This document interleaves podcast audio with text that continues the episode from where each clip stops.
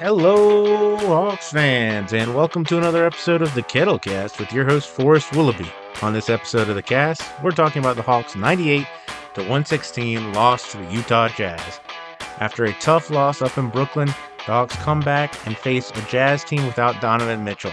Unfortunately, Jordan Clarkson is more than enough to make up for the lack of scoring, and the Jazz walk out of State Farm Arena with a big win. Without further ado, let's get into it. What a game from the Hawks, a game that they had a chance to win going into the fourth quarter, and Jordan Clarkson was able to take the end of the third quarter and the entire fourth quarter and have a huge performance. He'd finished the game with 30 points on 10 of 19 shooting, 4 of 10 from the three point line, including some incredible shots, even over DeAndre Hunter, who is the best defender that the Hawks can throw on these sort of wing players. Um, and the Jazz were able to walk out of State Farm Arena with the win despite not having Donovan Mitchell. The Hawks did not have uh, Onyeka Okongwu. Okongwu's still out, but otherwise the Hawks are pretty healthy. Uh, and this was a game that was just a really pretty awful first half. Neither team could really get anything going. Both teams shooting under 30% in the first quarter. The Utah Jazz turning it up a little bit um, and able to get their percentages at the end of the game to be at least somewhat respectable. Uh, Utah would finish the game 51% from the field on 41 of 81 shooting and 41.5% from three, 17 of 41, while the Hawks uh, would not really get out of that shooting funk. They'd finish the game shooting 43% from the field, 35 of 82, and just 25% from three, 7 of 28. That 13 shot disparity at the three point line really hurts the Hawks and allows. Uh, it's really tough when you get sc- outscored by 30 points from the three point line to be in any game. Um, even with both teams getting to the free throw line, that's one area that both teams were able to take advantage of. The Hawks making 21 of 26 free throws and the Jazz 17 of 23. It just, it's really tough to find extra points when you're being outscored by 30 points in the from the three point line. So um, again, the first half, this was just a game that at the end of the first quarter, Atlanta was up one point, 16 to 15. Neither team could really get anything going.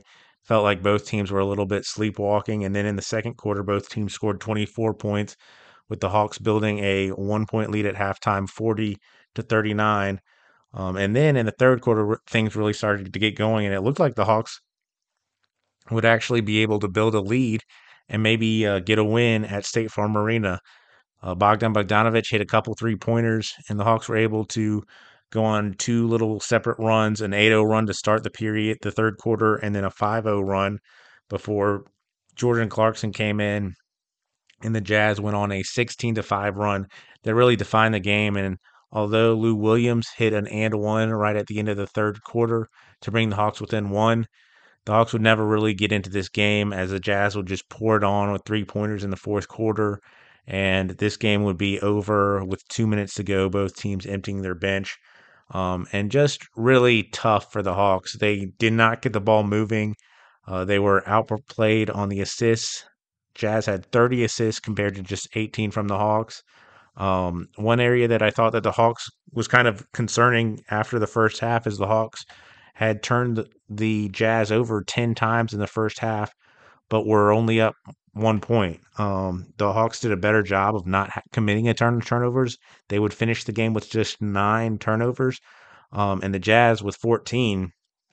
But with that disparity in turnovers, the Hawks weren't able to turn that into really any huge advantage. The Hawks did score 20 points off those 14 turnovers from the Jazz, but the Jazz were able to get 16 points off the nine turnovers from the Hawks. So that wasn't really a positive. Um, and one area that this uh, Jazz team really dominated the Hawks was on the rebounding. And with Rudy Gobert there in the middle, I think that's going to be an area that maybe you expect the Jazz to win. But the Jazz didn't just win; they dominated, out rebounding the Hawks, 46 to 32. Uh, Rudy Bo- Gobert would finish with 15 rebounds, one of them offensive. Hawks would be beat on the offensive glass as well. Uh, the Hawks are usually pretty good on the offensive glass, and the Jazz were able to uh, get eight offensive rebounds compared to just five from the Hawks. Both of those com- uh, combined for Utah to win the second chance points opportunities, 12 to 7. And the Hawks were also, despite being outscored at the three point line, they were also outscored in the paint, 46 to 38.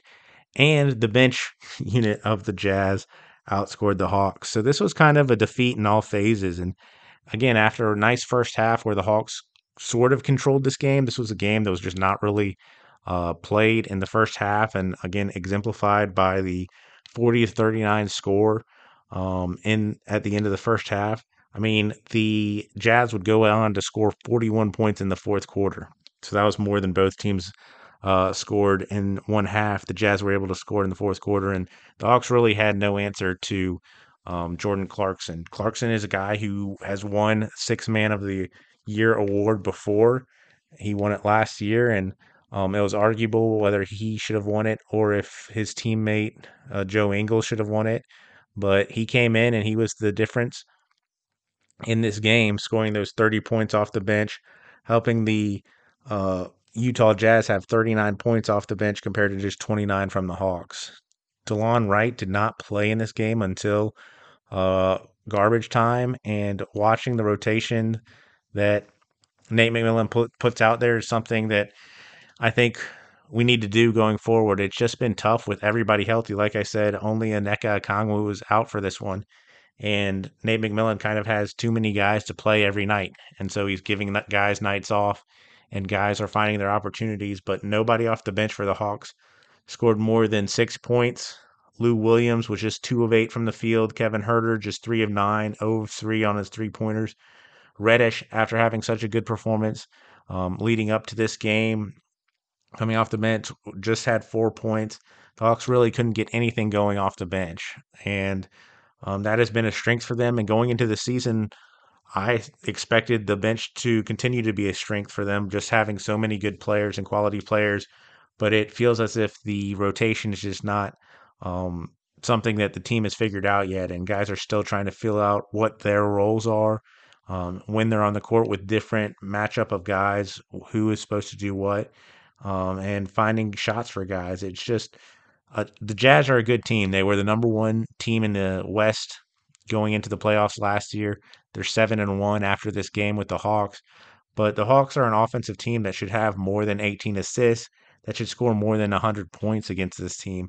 Um, and to see them just get kind of blown out at the end of the game was a little bit disturbing. Uh, now, that fourth quarter, I mean, Jordan Clarkson was four of five from the field two of three on his three pointers. The Jazz got eight three pointers in that period.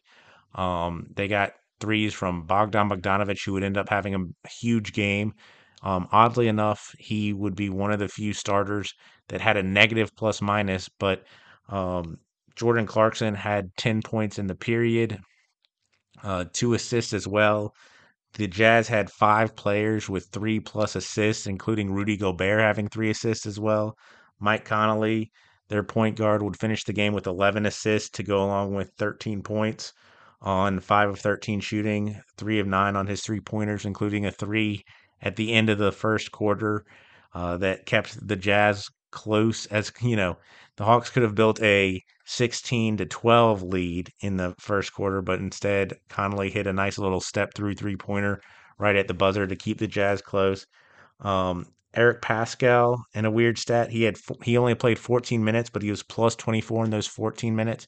That stretch from the third, um, middle of the third quarter into the fourth quarter is just where the Jazz were able to go on to a go, on a 16 to 5 run and 11-0 run really to start the fourth quarter that really set the pace for the game and while the Hawks did a nice job they kind of kept it around 10 for a good part of the fourth quarter they were never able to get stops back to back, really stop Jordan Clarkson and uh, get back into this game.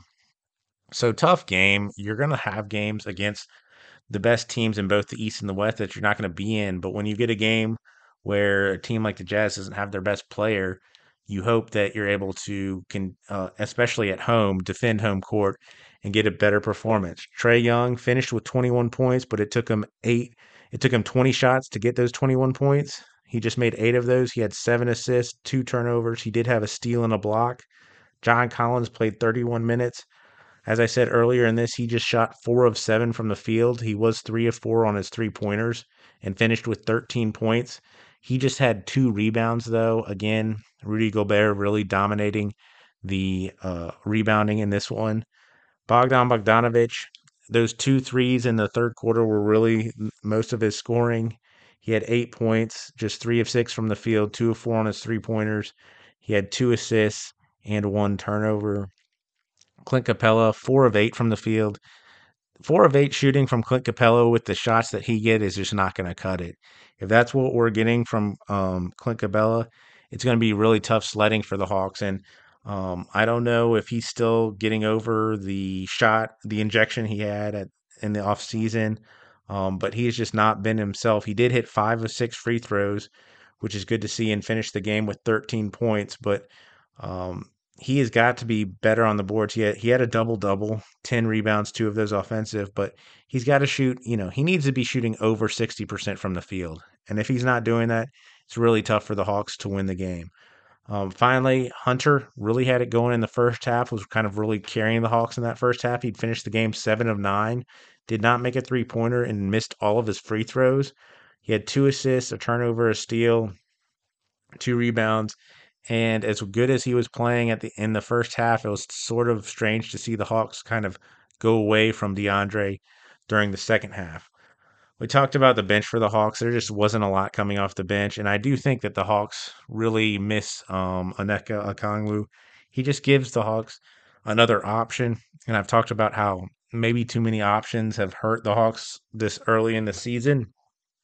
But when Gorgui Dieng just plays eight minutes and has one point, um, the Hawks just need something else, something different to go against. I think that the Jazz did a nice job in this offseason of giving uh, Whiteside, Hassan Whiteside, to come back up Rudy Gobert, and he kind of gives them a similar player to Gobert for their backup unit. But I think Okongwu, as we saw in the postseason last year, provided a nice spark for the Hawks and a guy who the Trae Young talked about pace after the game. Nate Nate McMillan talked about pace after the game.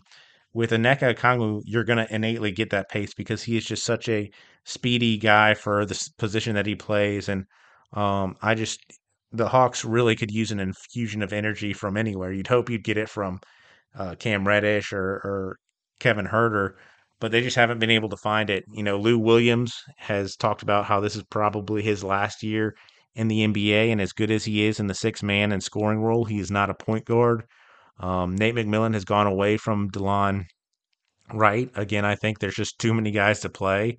Uh, Sharife Cooper, him and Jalen Johnson are both getting time down in the G League, but there's just not that spark that the Jazz got from Jordan Clarkson on this Hawks team. And um, I don't know if that's just too many guys are playing. No one knows when their minutes are coming. Um, but they just the Hawks have have not figured out how to get spread out these shots, get everyone involved. They've had a couple good games, but they're four and five after this game with the Jazz for a reason, and it's they're just not playing particularly well. Um, I don't think it's anything to really worry about. All the players are still here, and the guys are talking about what they think they need to do to turn this around, but they haven't put it into action, and it's just been a little bit disheartening, especially um, when you come into the season with as much continuity as the Hawks have had in the Trae Young, John Collins era. You have a lot of goodwill from how well Nate McMillan seemed to coach when he was elevated to head coach at last year and also that just magical run to the Eastern Conference Finals and to not pick up right where you left off um, really can be can be confusing. And I think also something that hasn't been talked about is just playing so deep into the playoffs. The Hawks didn't have um, a regular off season, and so they're still figuring out how to bounce back after that uh, really long uh, run into the postseason, coming back, getting everyone back, and uh, you know, with more expectations, just becomes um, you'd think with with John Collins, Trae, Kevin Huerter all getting paid, Capela getting an extension, it'd be easy, and you wouldn't have to worry about that, uh, worry about any expectations or if anyone's going to get paid. But uh, I just don't think that the Hawks have really established their identity yet in 2021. Um, they have plenty of time. It's just the first nine games of the season, but it has not been um, as fun the basketball has just not been as fun to watch, and it's not been quite the basketball that we even saw in the playoffs. And I think some of that, as I've talked about for earlier games, this is not the playoffs, and the Hawks don't need to be playing um, kind of the small ball, get to the guy, get the ball to the guy who has the mismatch, and and just do that every time down the court. They need to be working their system, and I do applaud Nate McMillan for trying different lineups. I think one thing that the regular season can be used for is is to try those different lineups and see which lineups work together. Um, I think one continuing to see how the guys do with John Collins at center is something to continue to to check to to try, and um, you know, just again, go ahead and experiment away. But the Hawks have a really tough tough schedule coming up.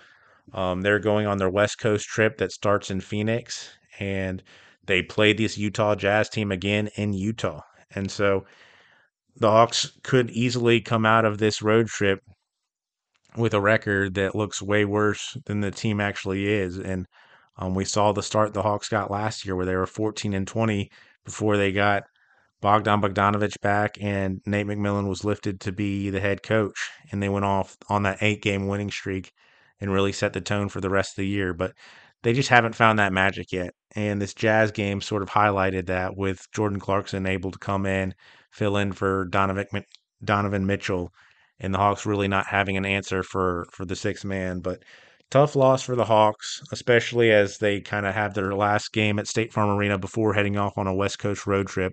Um, but one that I think they'll be able to like motivate them going forward. And the Hawks know that they're a better team than what their record shows. And I, I do think one thing I've been encouraged by is how um, strongly the players have kind of taken responsibility for what's going on um, and have have just voiced that they want to get this thing turned around and they are not happy with the results that they are seeing so far. But tough loss to the Jazz when you lose by almost 20 points in a game. It's never a good thing, um, especially when the game is competitive for about three quarters and then you just get blown out in the in the last quarter. But um, tough loss.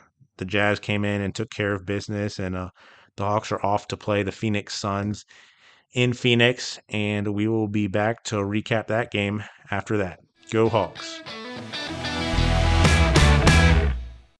Thank you for catching this episode of the Kettlecast. You can reach me at kettlecast at gmail.com. Go Hawks.